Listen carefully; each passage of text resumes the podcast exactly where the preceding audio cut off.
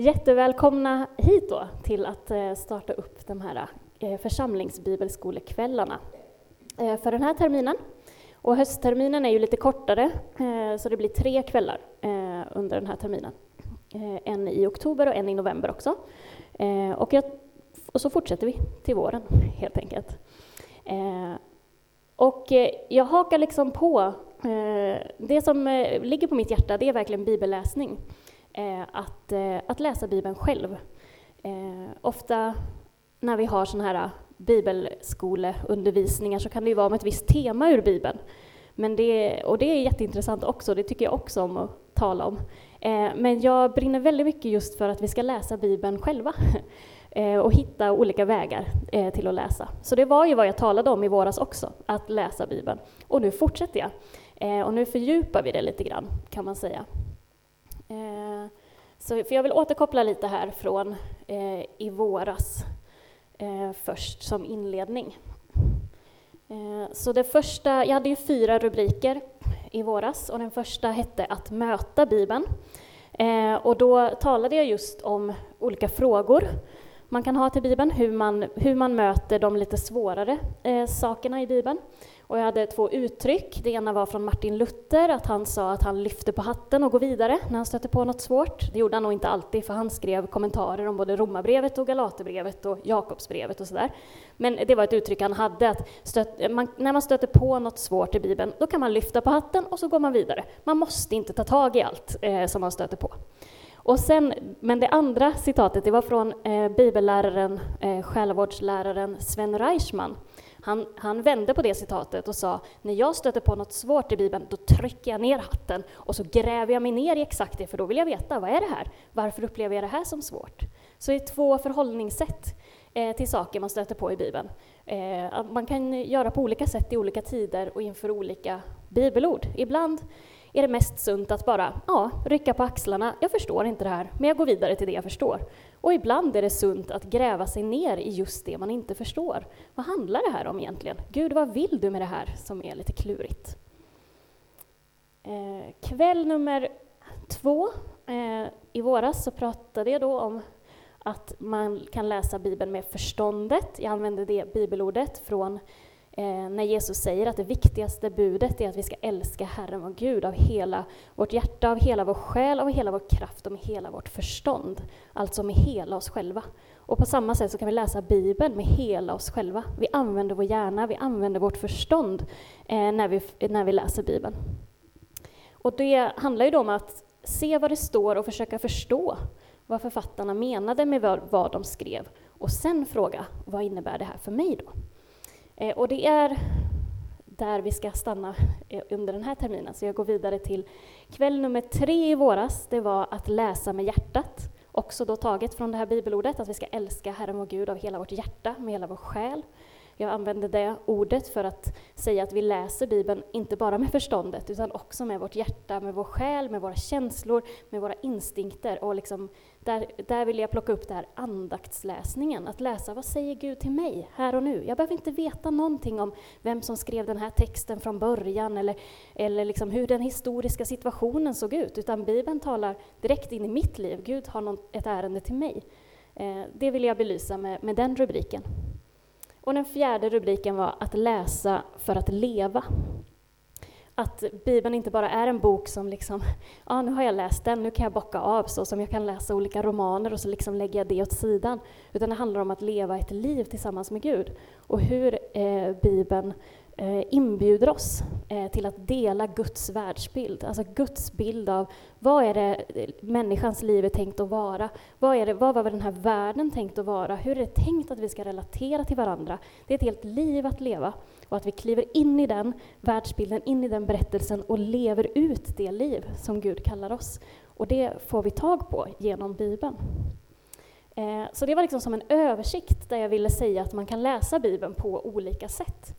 Och nu då, för de här kvällarna, så kommer jag att fokusera på den här punkten att läsa med förståndet. Alltså att studera Bibeln. När vi vill veta, vad, vad, vem skrev den här texten? Vad ville den här författaren från början?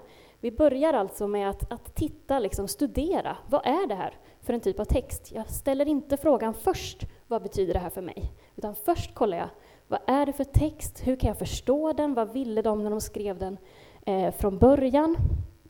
Eh, också där. Eh, det kommer nog på nästa bild här också, ja.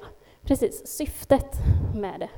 Det är ju alltså att läsa Bibeln metodiskt för att upptäcka vad texten säger. Men nästa punkt är viktig. Detta utesluter inte att jag samtidigt läser med en öppen ande inför Guds levande tilltal här och nu. Visst, när jag talar om att studera Bibeln, då talar jag inte om det på ett, sånt, på ett, liksom ett akademiskt sätt som utesluter Gud ur ekvationen, att det här liksom bara skulle vara en text som jag kan studera som vilken text som helst. Utan vi gör det med utgångspunkten, Gud talar genom den här texten. Alltså det är därför jag väljer att studera den. Eh, det är inte så att jag liksom håller distans till det här, utan det handlar om mig och mitt liv. Men jag börjar i texten, inte i mig, utan jag börjar i att kolla vad, vad verkar den här texten betyda? Vad verkar den handla om? Vad, vad ville den som skrev det? Eh, så nästa punkt. Eh, vi har alltså samma mål när vi läser Bibeln med förståndet som när vi läser med hjärtat. Det handlar om att lära känna och att älska Gud. Det är inte så att eh, det, jag bara studerar för att det är intressant att studera tiden när Jesus levde. Liksom. Utan det handlar om hur kan jag lära känna Gud? Hur kan jag älska honom ännu mer? Hur kan jag eh, liksom växa i min relation till honom? Det är syftet med att studera. Och det är samma sak som när jag liksom läser i andaktsläsningen, när jag söker Gud, ett tilltal till honom, det är också målet då. Ja, men jag vill lära känna Gud. Jag vill älska honom mer. Jag vill förstå mer av vem han är. Så målet är samma, men vi kommer från lite olika håll när vi läser Bibeln på olika sätt. Och jag tror att det är det som berikar eh, bibelläsningen.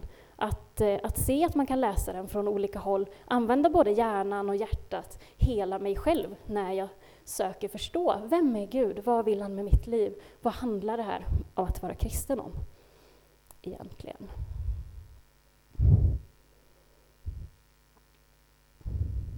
Så, om man bara skulle kolla på vad är Bibeln för en typ av bok? Vi säger ju att det är en bok. Vi har den ju eh, liksom som en. Men det vi vet, det är ju att det egentligen är ju många olika typer av skrifter här i. Många böcker brukar vi kalla det. Det är olika typer av texter. Eh, vi har berättande text, poesi, böner, instruktioner, undervisning, släktlistor, brev, syner och uppenbarelse. Det är en bredd i Bibeln av typ av text.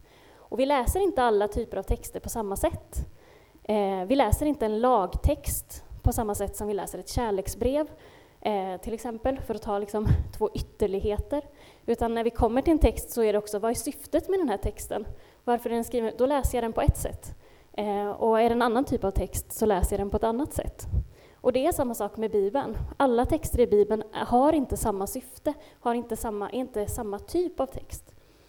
Eh, allt eh, talar Gud igenom, men det är olika typer. Eh, och nästa sak att komma ihåg är ju att den är skriven av olika författare på olika platser i olika tider. Platserna är ju framförallt Israel, men det är på olika platser i Israel. Och det är framförallt olika tider. Jag vet inte vad man eh, brukar datera den äldsta texten, men det är ju flera tusen år innan Kristus. Nej, ja, några tusen år innan Kristus man daterar den äldsta texten. Och så har vi ju eh, typ hundra år efter Kristus, som är den yngsta texten i Bibeln. Så vi spänner ju över eh, definitivt mer än tusen år eh, i texterna. Så de i Bibeln finns det olika kulturer och olika tider och sammanhangen ser olika ut. En text som är skriven på svenska för tusen år sedan ser väldigt annorlunda ut än en text som vi skriver idag. Eh, så det är också någonting att bara komma ihåg. Det, om man tycker att Bibeln är lite spretig, så är det ju för att den är det, helt enkelt. Vi har olika texter, vi har olika tider, vi har olika platser, olika författare, olika syften. Men allt är sammansatt med en tanke eh, från Gud. Eh, allt är sammansatt eh, för att det i sin mångfald, i sin spretighet, ska peka mot samma sak, fast från olika håll. Eh, och sen har vi också att de helt enkelt är skrivna på andra språk än våra. Gamla testamentet på hebreiska och Nya testamentet på grekiska.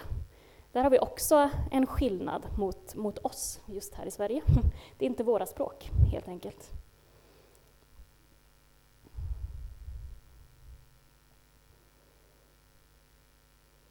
Så utifrån det här så har vi några förutsättningar när vi vill förstå Bibeln. Och det är ju då, den är skriven i särskilda historiska sammanhang som ofta är helt annorlunda än våran nutid. Den är skriven på andra språk än vårt och det ger lite utmaningar i att översätta texten. Eh, och punkt nummer tre då, att förstå tiden och kulturen, det hjälper oss då också att förstå orden. Ni får säga till, ni som antecknar, om, ni, om vi går för fort fram. För jag ska alldeles strax byta bild igen här. Men... Ja, jag kan skicka ut det här precis. Så behöver man inte anteckna allt, det är sant. Så om ni missar något så får ni det i efterhand. Eh, men de här förutsättningarna som gäller för Bibeln, de gäller inte bara för Bibeln. De gäller för alla typer av texter, historiska texter, texter på olika språk. Det här med översättningar, det gäller för oss nu idag när vi läser romaner från, skrivna på eh, koreanska. Alltså då finns det, det är inte exakt samma text som vi får läsa som de läser på koreanska, för alla ord är inte likadana. Liksom. Så det här jobbar översättare med, med alla typer av texter. Eh, och då var det så intressant att jag läste Eh, jag tycker om att läsa, eh, så jag går ofta på biblioteket och jag tycker om att läsa olika typer av texter. Och ibland försöker jag utmana mig och läsa dikter. Det har jag verkligen, det är svårt för mig, måste jag säga. Men ibland får jag för mig så här, nej nu lånar jag mig en diktbok och så ska jag försöka läsa dikter. Eh, så för, eller var det två år sedan, så läste jag Emily Dickinson. Hon är en amerikansk poet, eller var, på 1800-talet en sån klassiker om man vill läsa sådär kända klassiska saker. Då kan man läsa Emily Dickinson. Så då provade jag att låna hennes, en av hennes diktböcker. Och då hade de skrivit, eh, den var nyöversatt med, eh, för nytt språk, svenska. Liksom. Och då hade de skrivit en kommentar i slutet kring det här med att de hade översatt hennes dikter. Och jag tyckte det var jätteintressant. Så här kommer ett citat från det. Då skrev de så här om hennes. Det handlar både om att 150 år efter hennes mest produktiva period försöka sätta sig in i hennes tid, kultur och föreställningsvärld och att lära känna hennes språk och versteknik. Att försöka lösa svårigheten med att hon använder mångtydiga ord och fraser som sällan har någon direkt motsvarighet i svenskan. Alltså, när man översätter en text så behöver man sätta sig in i tiden, kulturen och föreställningsvärlden. Man behöver lära känna det språket som den här personen använder. Och man har då en svårighet med att det finns mångtydiga ord och fraser som sällan har någon direkt motsvarighet i svenskan. Alltså det här skulle en bibelöversättare kunna citera i princip, säga exakt samma sak. Att översätta Bibeln, det handlar om att några tusen år efteråt sätta oss in i deras tid, i deras kultur och i deras föreställningsvärld. Att lära känna det språk som de använder i texterna. Och det finns många mångtydiga ord och fraser i grekiskan och hebreiskan som sällan har någon direkt motsvarighet i svenskan. Det är samma sak. Översätter vi texter så kommer vi alltid ha de här utmaningarna. Och det var ett till citat där i den här texten, i den här diktboken, när de pratade om det här, som jag också tyckte var intressant. Då skrev de så här. Frågan om man överhuvudtaget kan överföra dikter från ett språk till ett annat är för stor för att diskuteras här. Jag nöjer mig med att hänvisa till nobelpristagaren Josef Brodsky, som när han en gång framträdde på Kulturhuset i Stockholm sa Nej, det går inte att översätta poesi, men det är nödvändigt. Och vad menar man med det? Det går inte att översätta. Då tänker jag att det är samma sak med Bibeln. Det går inte att översätta. Alltså i betydelsen, det går inte att få exakt samma ordalydelse på ett annat språk och i en annan tid. Eh, det går inte att få exakt samma nyans i varje ord när man gör en översättning. Men det som går, både när det gäller poesi och när det gäller Bibeln, det är att det går att översätta innehållet, budskapet, eh, det som själva texten handlar om. Det som, är, det som ger relevans i flera kulturer än en. Eh, det, som, alltså det går att översätta, men det kanske inte blir ord för ord. Det kanske inte blir exakt, men själva innehållet går att översätta till en annan kultur. Och det blir också så tydligt när man läser böcker om mission och bibelöversättning. För bibelöversättningen pågår ju över världen. Vi har haft vår svenska översättning sedan 1500-talet, men det finns ju fortfarande språk i världen som inte har Bibeln översatt till sig. Eh, sådana ofta mindre språk. Och jag har läst den här boken, Orden som inte fanns, av Sigmund Evensen. Han är en norsk missionär och bibelöversättare som åkte ut till Papua Nya Guinea på 80 eller 90-talet och som påbörjade en, han åkte ut för att översätta Bibeln för ett folk. Ett stamfolk som lever eh, långt ifrån det som vi anser vara vardagen, liksom. ett helt annat typ av liv. På den här tiden hade de inte särskilt mycket kontakt med liksom den här vardagliga, eh, den världen som vi känner med teknik och resor och sådär, utan de lever i sin, i sin stam, på den här tiden i alla fall. Och de hade inget skriftspråk heller, utan poängen för många av de här missionärerna är att de måste utveckla först ett skriftspråk för att sen kunna översätta Bibeln. Och jag vill läsa några citat ifrån den här boken, för jag tycker det är jättespännande kring det här med Bibeln och översättningar. Eh, och då skriver han så här. En idealisk översättning har som mål att de som hör den översatta texten på sitt språk ska förstå texten på samma sätt som de som hörde det ursprungliga budskapet på ett helt annat språk. För att lyckas med det kan man inte vara bunden av ordföljd, antal ord eller grammatiskt uttryckssätt i originaltexten. Man, man måste självklart ta hänsyn till vad detta förmedlar på originalspråket. Men minst lika viktigt är att fokusera på ett naturligt uttryckssätt i det språk man ska översätta till. Gör man inte det kommer den som läser eller hör översättningen att ha mycket svårt att förstå.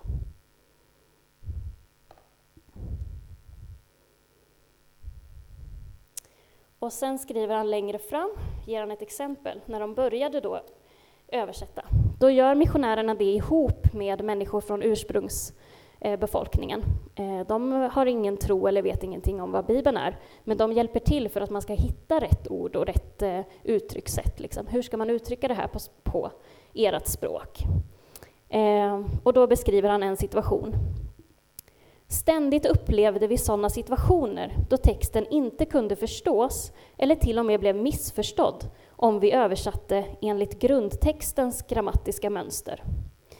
Men förutom språkliga skillnader var de stora kulturskillnaderna en avgörande orsak till att det blev fel ibland.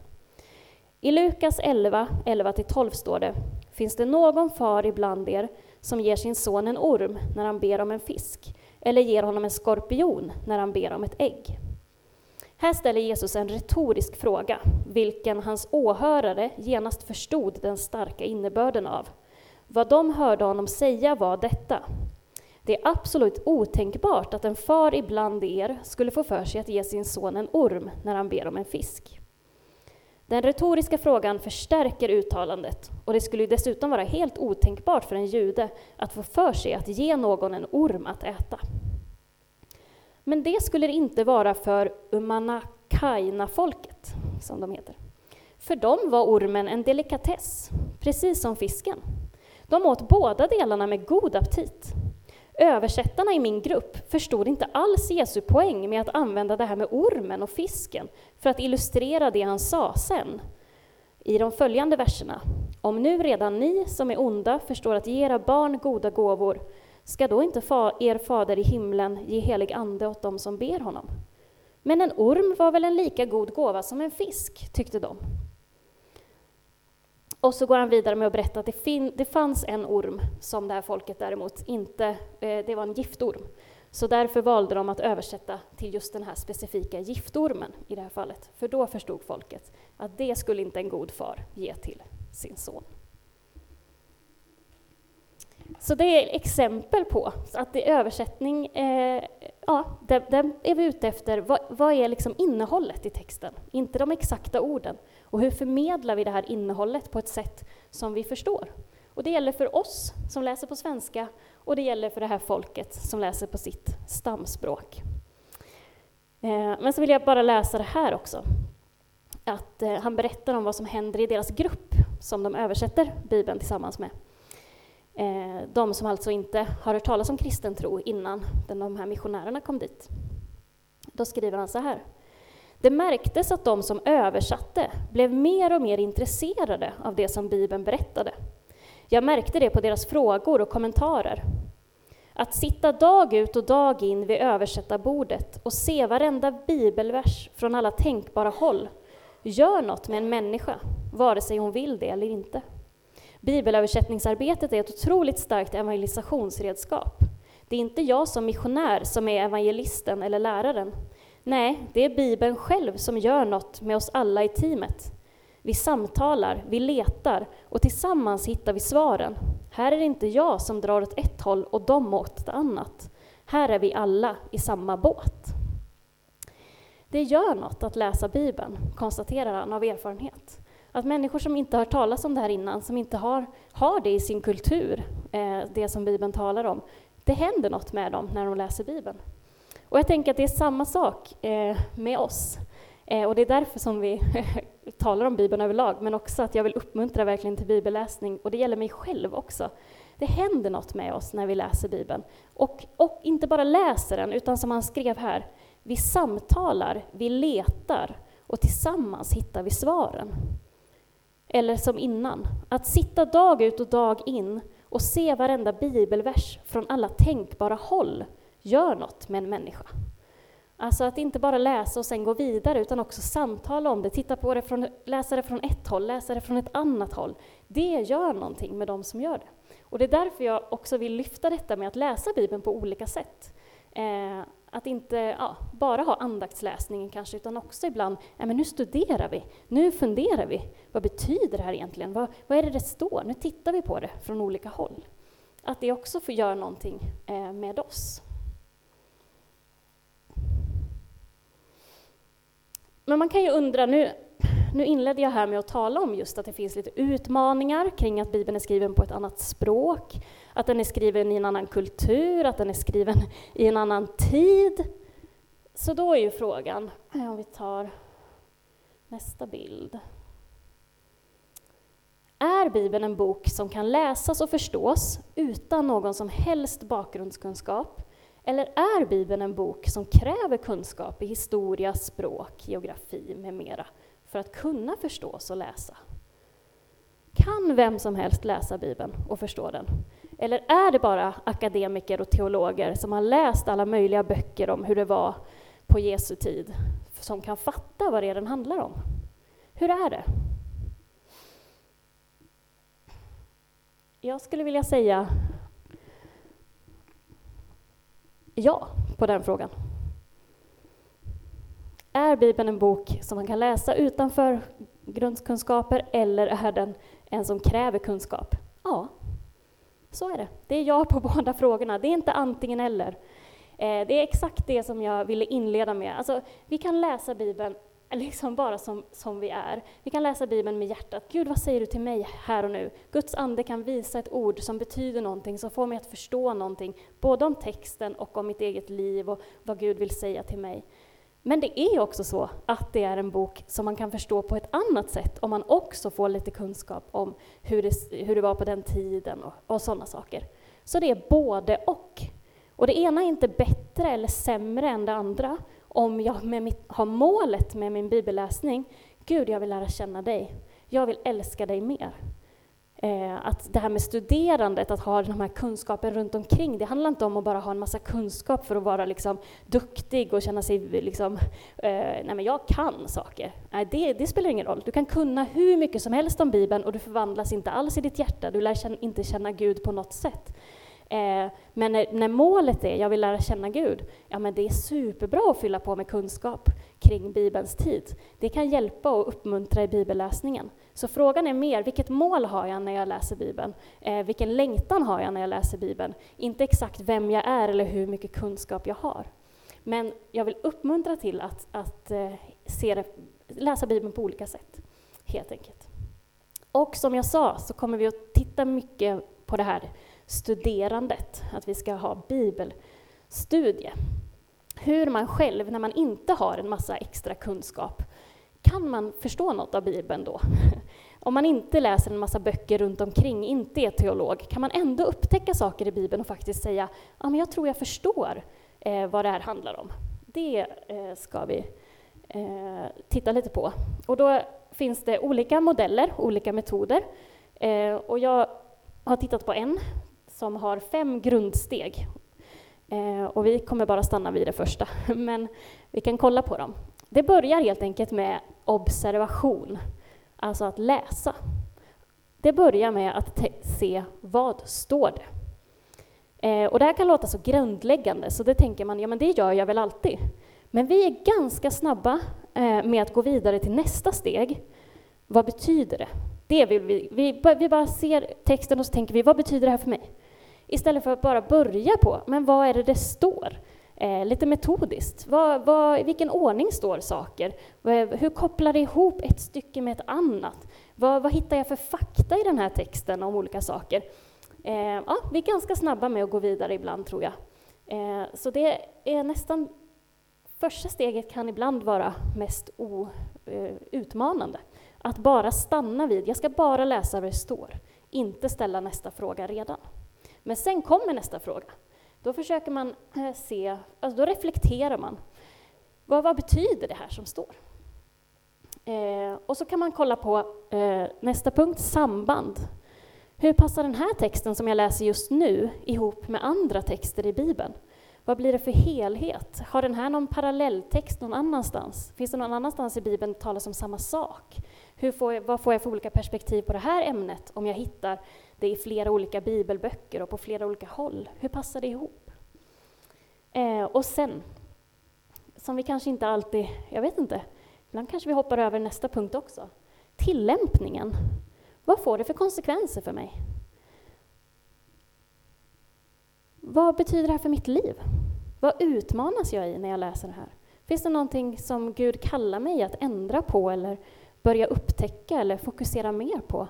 Som sagt, att Bibeln inte är den här boken som ligger utanför mig, som jag liksom bara studerar på håll, utan som faktiskt är också, vad blir det med mitt liv utifrån det här som jag läser? Och det kanske inte är alla texter som är så tydliga med att det har någon påverkan på mig. Men att Bibeln som helhet är en, en bok jag ska tillämpa, som jag ska leva.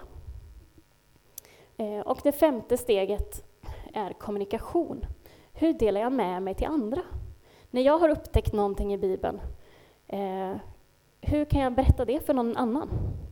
Antingen någon bara i min familj, delar jag det någon gång eh, med andra kristna? Vad jag själv läser i Bibeln och hur, vad jag tycker om det och vad jag får ut av det. Delar jag det med någon annan som inte är kristen? Skulle jag kunna berätta för någon, du, jag läste Bibeln i helgen och jag upptäckte det här. Eller ja, hur vana är vi med att prata om, om Bibeln och det vi, vi läser? Allt det hör ihop i bibelstudiet, eh, gör det. Eh, men vi kommer då, framförallt ikväll, men förmodligen även de andra kvällarna, kommer vi stanna väldigt mycket bara vid första steget, observationen. Den ska vi öva oss på. Att bara genom att läsa texten se vad vi hittar för fakta i den. Alltså vad, får vi, vad, kan, vad handlar den om? Eh, ut, innan vi går till vad betyder det eh, för mig? Och vi ska göra det utifrån Efesierbrevet, har jag tänkt. Eh, för jag tycker det är ett spännande brev. Eh, så det ska vara liksom våra ex exempeltexter, kommer vi hämta från Efesierbrevet. Eh, och vi får se om vi hinner igenom hela, eller hur, hur det blir med det. Men själva det vi övar på, det kan man sedan använda i vilken bibeltext som helst som man, som man läser. Men vi ska stanna vid Efesierbrevet. Och det första vi ska observera, eh, lägga märke till, vad är Efesierbrevet för en sorts text? Jag sa ju att Bibeln innehöll olika typer av texter. Så vad är Efesierbrevet för sorts text?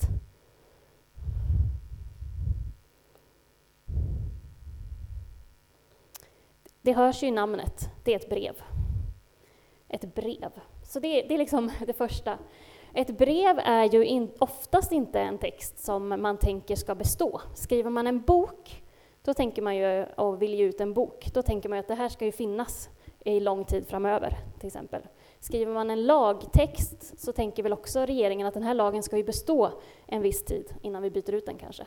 Ett brev kan ju ofta vara, det gäller för en, en, ett visst tillfälle. Man kanske sen sparar brevet för att man tycker det är väldigt bra eller väldigt värdefullt eller så.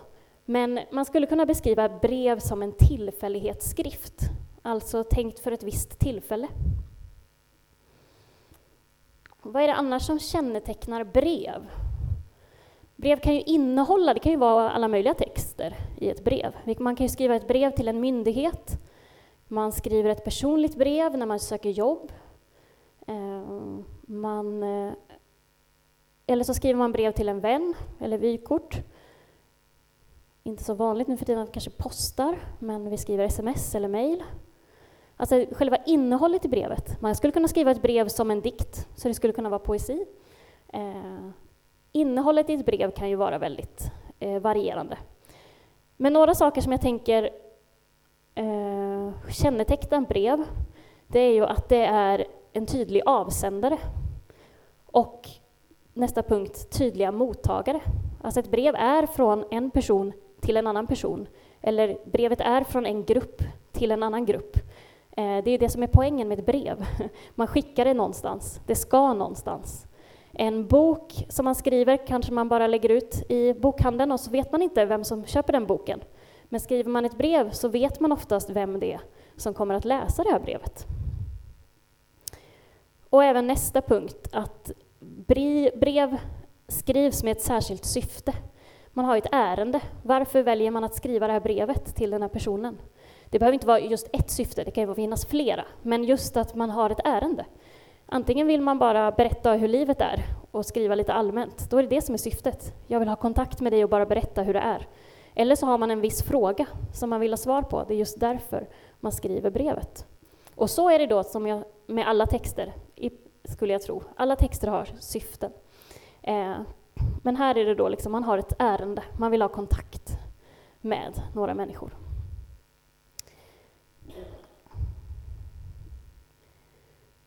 Och det ska vi stanna upp och kolla på nu i Efesierbrevet.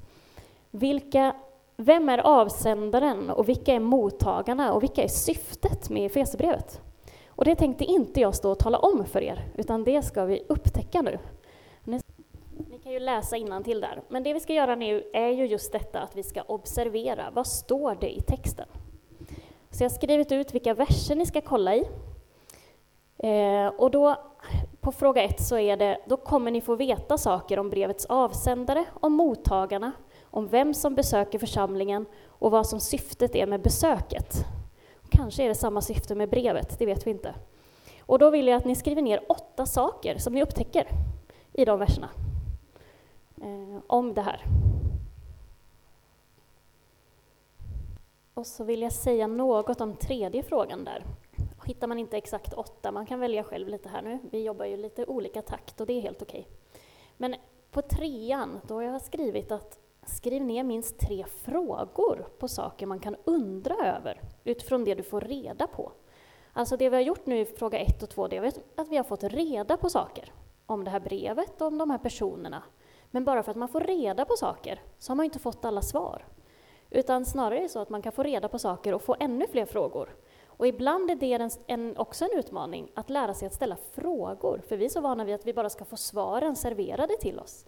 Men för att upptäcka en bibeltext så kan det också vara bra att börja öva sig på att ställa frågor till den, om sånt vi inte fick reda på. Så fundera lite på, när du har sett det här som du har sett i de här verserna, vad, skulle man mer, vad vill man ställa för fråga om det? Klura lite. Det behöver inte vara just tre, men ni kan klura lite på de frågorna också. Vad får ni för frågor om det ni får reda på?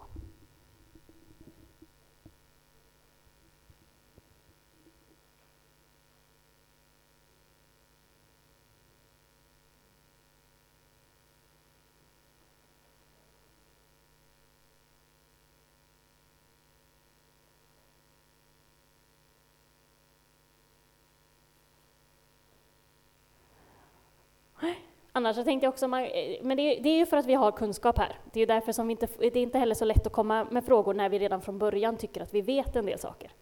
Eh, men man skulle kunna fråga sig, vart ligger Efesos? Eh, det, det är en fråga. Man skulle kunna undra, vad menar han med att han kallar dem för heliga? Vad lägger han i det ordet? Vad betyder heliga? Alltså vad menar han att de är när han använder ordet heliga? Vad ska vi säga? Ja. Vem, den här Tykios, eller hur man uttalar namnet, Eh, vem var han? Hur långt hade han rest? Vart kom han ifrån? Hur reste han? Hur lämnade han, hade, han med, hade han med sig det här brevet också? Eller kom brevet vid ett tillfälle och Tykios vid ett annat tillfälle? Eh, ja. eh, som ni märker så är det dels att man redan har förkunskaper som gör att man har svårt att ställa nya frågor för att man tänker att man redan vet. Och dels kanske för att vi inte är så vana vid och tycker att får jag verkligen ställa frågor? Eh, får jag verkligen undra saker? Ska inte jag bara liksom ta det här nu eh, och mata mig med det här. Jag ska väl inte hålla på och ifrågasätta Guds ord. Eh, men jag tänkte att vi skulle göra det. Eh, och nu är det ju, ha, nu när vi läste de här, det var inte så många verser som vi läste. Eh, tycker ni att vi fick reda på någonting i de här verserna? Fick, fick vi någon kunskap ur de här verserna? Ja, vi fick reda på lite saker. Och vi kan konstatera, har vi fått eh, frågor? Om jag pressar er i alla fall, så hade ni lite frågor. Eh, så bara genom att läsa själva texten, vi har inte läst någon bok om Efesierbrevet, vi har bara läst texten, så har vi dels fått reda på, på fakta och vi har upptäckt lite frågor man skulle kunna ställa. Eh, och det är ju här alla bibelforskare börjar. Man börjar ju i Bibeln. Så när en, någon teolog och pastor står och säger så här, Ja, eh, Efesierbrevet, eh, det skickades ju med en kille som heter Tykios. Då vet ju de det för att det står i Bibeln. Inte för att de har en massa akademiska poäng eller har gått någon pastorsutbildning eller så här, utan bara för att de har läst Bibeln. Vilket eh, alla vi kan göra, utan att gå någon utbildning. Så allt, det börjar ju med att först läsa texten. Vad får vi för fakta här? Vad kan vi, vad kan vi upptäcka? Och, då, och sen, nummer två, en bibelforskare ställer jättemycket frågor. Det är så det börjar. Man, man läser en text och man har ingen kunskap och så läser man till de heliga Efesos. Jaha, vart ligger Efesos? Hur såg det ut i Efesos på den här tiden? Vad var det för sorts kultur där? Vad var det för eh, stämning? Eh, vad, vad, kan det här ha varit för typ av människor? Eh, det är alltid där det börjar. Först läsa texten och sen ställer jag frågor. Och sen, om man är en sån nyfiken person, så tar man reda på det. Och då läser man ju andra texter och an kommer från andra håll för att få reda på mer saker om själva bibeltexten. Men det börjar med att jag tittar i bibeltexten. Och det kan vem som helst av oss göra. Vi kan upptäcka saker eh, om eh, eh, bibelböcker, om vad vi kan börja upptäcka vad är det för syfte, vad verkar det vara för avsändare och sådär. Sen får man alltid vara ödmjuk inför att man inte kan allt. Så att man kan vara helt övertygad om att ja, men jag har ju läst det här, det står ju att det var så här, och sen får man en liten kunskap från något annat håll och bara aha, okej, okay, det kanske... Till exempel, en liten sak som kanske kan kännas lite jobbig. Det står ju att de, det är till Efesos. Då är det ju bara så då att det finns olika avskrifter. Vi har, ett antal, eh, vi har aldrig originalet på texten i Bibeln, utan vi har avskrifter. Flera stycken. Vi har mer avskrifter av bibliska texter än vad vi har av texter om Caesar till exempel. Och Caesar tvivlar inte en kotte på att han har funnits. Men vi har ännu fler bibeltext, eller texter från Bibeln, alltså fler kopior, olika, som vi kan lägga fram. Men då är det så att de är inte alltid exakt likadana.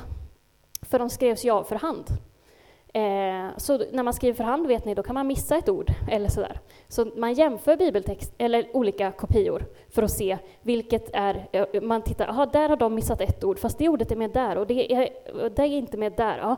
Men det är med på flera ställen, så då är det förmodligen det här ordet är nog grundtexten, för det är med flest gånger eller sådär. Så, så gör man när man tittar på, på de antika texterna vi har och sätter ihop det till en text.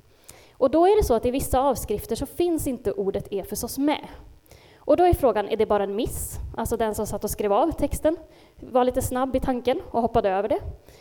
Eller är det så att eh, det inte alltid var bara, det var inte bara till Efesos, eh, men vissa, det, brevet hamnade så småningom i Efesos och det är där det har bevarats. Så vissa handskrifter la till, ja men det är ju till Efesos, för det var där jag hittade den här texten som jag nu skriver av. Eh, så det är en sak då som, som man upp, eh, upp, behöver lite omkringkunskap, men det spelar ju ingen roll för själva innehållet i texten, huruvida det står att det var till Efesos eller inte. Det spelar ingen roll för själva innehållet i det här brevet. Det är bara en sån här liten detalj som man kan få reda på om man vill eh, läsa lite sånt här omkringkunskap. Eh, Vi kommer tillbaka till den frågan om en liten stund.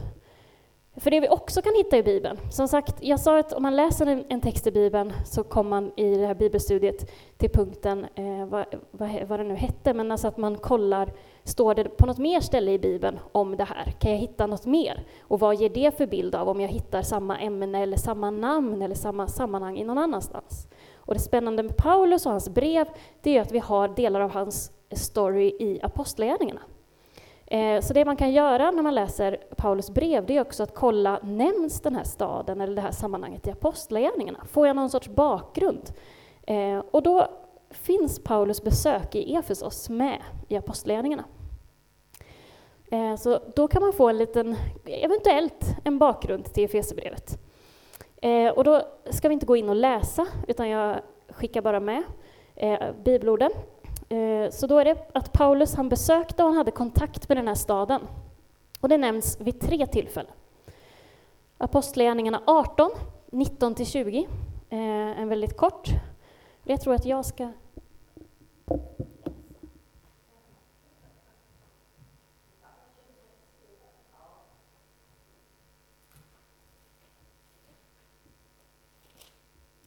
I Apostlagärningarna 18 och 20 så står det så här, de är ute på resa. De kom till Efesos och där lämnade han de andra. Själv gick han in i synagogan och samtalade med judarna. De bad honom stanna längre, men han avböjde och tog avsked och sa, jag kommer tillbaka till er igen om Gud vill. Och sen seglade han ut från Efesos. Det är vad vi vet om första besöket. Två verser. Men sen eh, kommer du till Apostlagärningarna kapitel 19 och då är det hela det kapitlet Eh, in. Och då börjar det med att medan Apollos var i Korint kom Paulus ner till Efesos efter att ha rest genom inlandet. Där träffade han några lärjungar och han frågade dem, tog ni emot den helige Ande när ni kom till tro? De svarade honom, nej, vi har inte ens hört att det finns en helig Ande. Han frågade, vilket dop blev ni då döpta med? De svarade, med Johannes dop. Paulus sa, Johannes döpte med omvändelsens dop och han sa åt folket att tro på den som kom efter honom, det vill säga Jesus. När de fick höra detta döptes de i Herren Jesu namn, och när Paulus la händerna på dem kom den heliga Ande över dem. Och så vidare. Sen gick han till synagogan och förkunnade frimodigt under tre månaders tid. Han samtalade med dem, eh, och så vidare. Så är det några som inte vill att han ska tala i synagogan. Då lämnade han dem och tog lärjungarna med sig och höll sedan samtal varje dag i Tyrannus hörsal. Detta pågick under två års tid. Här får vi lite tidsmarkörer. Paulus andra gång så är han först tre månader i Efesos och talar i synagogan. Sen får han inte vara kvar i synagogan, eh, men han är kvar i staden i två år. En lång tid eh, som han stannar där.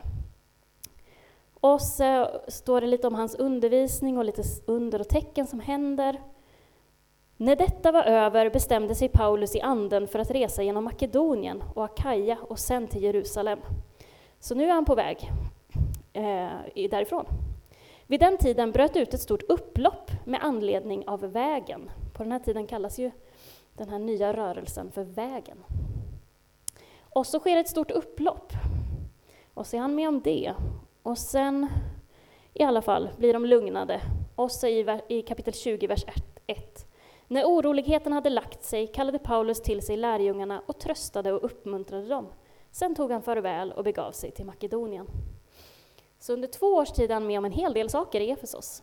Det är ingenting som nämns i det här brevet, men det kan, det kan ge oss, oss en liten bild av vad, vad var det för no, någon, några? Vad hade hänt på den här platsen? Och just att han hade varit där i två år säger ju något om att han måste ha känt de här människorna eh, rätt så väl. Och det tredje tillfället kommer sen i kapitlet vidare där, Apostlagärningarna 20 och 15 till 38. Då är han inte i Efesos. Det är också något att lägga märke till. Eh, det är många städer sådär, så man kanske inte riktigt hänger med, men från vers 15 står det, därifrån seglade vi ut nästa dag och nådde fram i höjd med Chios. Dagen därpå la vi till vid Samos och efter ytterligare en dag kom vi till Miletos. Paulus hade nämligen bestämt sig för att segla förbi Efesos för att inte bli uppehållen i Asien. Eh, så han stannar inte i Efesos utan seglar förbi den hamnen och kommer till Miletos. Och från Miletos skickade han bud till Efesos och kallade till sig församlingens äldste. Så vid tredje tillfället är han inte i Efesos, men han kallar till sig de äldste att komma till den här andra staden, Miletos, och så har han ett, ett långt tal till dem där i kapitel 20. Så där hittar vi en, en viss bakgrund eh, som vi också då hittar i själva Bibeln, som vi själva kan läsa. Om vi bara är lite uppmärksamma när vi läser Apostlagärningarna. Aha, nu är han i Efesos. Vänta, det finns ett brev. Eh, Efesierbrevet, att man liksom kopplar ihop. Det står om när han är i Thessaloniki också, det finns ett Thessalonikerbrev. Och det står om när han är i Korint, och det finns ett Korinthierbrev. Alltså att, att vara lite uppmärksam och helt enkelt se vad det står i texten. Och nu kommer vi tillbaka till den där frågan om Efesierbrevet, då, eh, hur menar de, om de menar att det kanske inte var skickat till just Efesos, ifall det nu stämmer med de där handskrifterna, att ordet Efesos inte finns med i originaltexten, hur får vi då ihop det? Att, eh, och då kan vi kolla lite om hur Paulus brev verkar funkat, för det hittar vi i Kolosserbrevet. Och ni kan slå upp Kolosserbrevet eh, 4 och 16. Där får vi en liten hint av hur Paulus brev användes.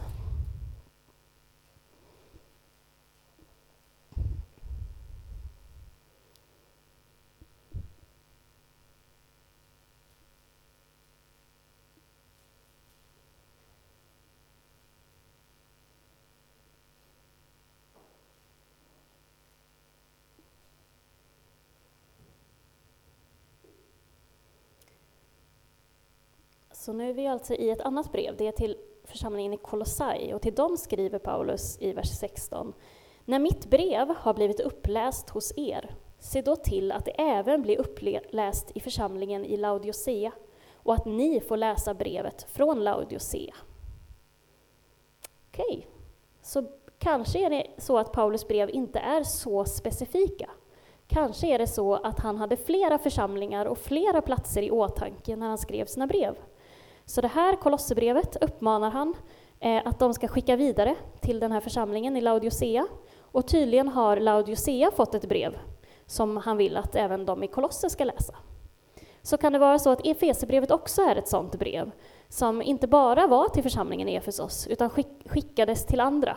Så då kanske det inte stod e, till de heliga i Efesos i original, det vet vi ju inte. Men för att det inte var till just Efes, e, eh, Efesos, Efesos men det var där det blev bevarat sen, i den församlingen. De behöll det. Det här sparar vi. För Paulus brev blev ju sparade, det är därför vi har dem. Vet inte vad Paulus själv skulle ha tyckt om han då hade vetat att vi skulle läsa dem i 2000 år. Hade han det i åtanke? Han skickade liksom till en bestämd plats, eller några bestämda platser, till några bestämda människor. Fattade han att det här var så mycket sprängstoff i det här, så det skulle bli bevarat? Ja, det vet vi inte vad han, han trodde. Eh, men här kan vi se att vissa av Paulus brev verkar ha, ha gått till flera ställen och inte bara till just ett ställe.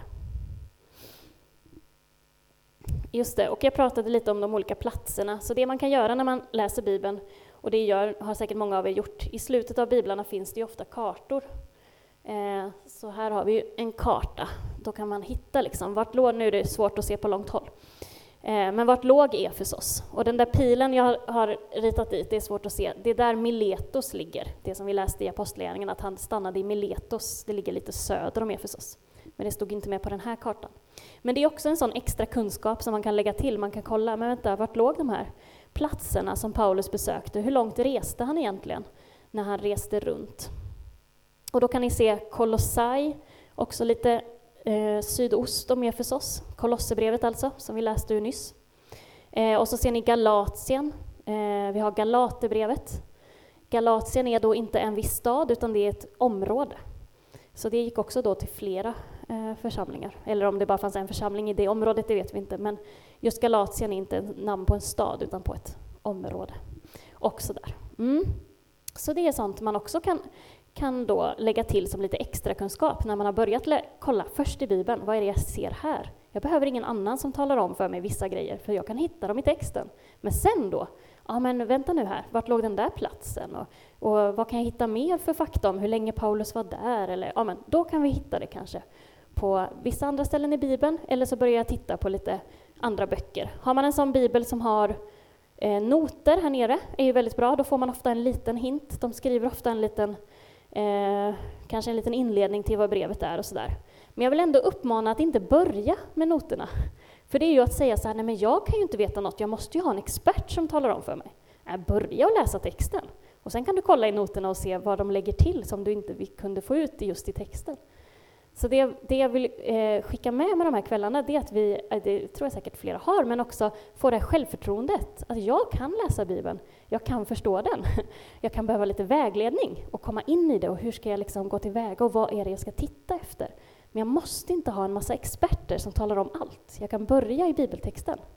Och sen kan jag gå vidare när det finns saker, när jag stöter på saker jag inte förstår. Trycker jag ner hatten då och liksom gräver och tar reda på det, eller lyfter jag på hatten och går vidare och tänker jag läser något annat? Ja, det kan vi ha lite olika inställning till. Men just att vi, att vi inser att nej, men jag kan läsa och förstå Bibeln, eller jag kan växa i det. Jag kan lära mig mer i hur jag kan läsa och förstå Bibeln på egen hand. Och inte minst, vi är väldigt individualistiska i vårt land, att jag just säger på egen hand.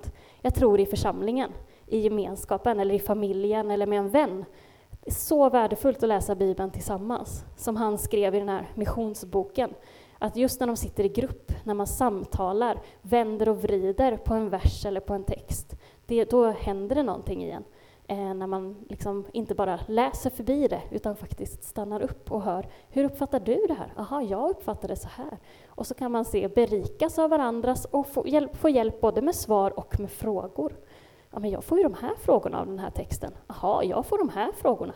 Eh, för vi har våra olika perspektiv och våra olika ingångar i det här. Det var det jag ville dela med mig för ikväll. Eh, så nästa gång kommer vi förhoppningsvis sitta där inne, för då har vi förhoppningsvis en projektor eh, som vi kan ha där, så kan man sitta vid bord, blir lite enklare att skriva och sådär. Eh, och då går vi vidare och kommer in i själva, kapit- själva innehållet i Efesierbrevet också, till själva kapitel 1. Eh, men nu har jag förberett några samtalsfrågor så att man bara får eh, ur sig lite vad man tänker om man vill. Så om de som vill bara ja, ni får väl vända er. Man måste alltså inte vara med och samtala, men man kan ju sitta med och lyssna om man vill höra vad andra tänker. Men det kan vara bra att bara sätta ord på vad, vad fick jag med mig? Jag har förslag på frågor, men, eller så kan man bara säga vad tar jag med mig från kvällens undervisning? Vad tyckte jag var intressant? Eh, eller fick jag någon fråga av kvällens undervisning? Så man kan bilda några grupper, eller så säger ni bara nej, jag vill inte vara med. Precis. Nej, men härligt att höra er samtala, men vi knyter ihop här. Det måste... Jag bara avslutar. Tack så jättemycket för ikväll. Eh, välkomna tillbaka nästa gång. Tack.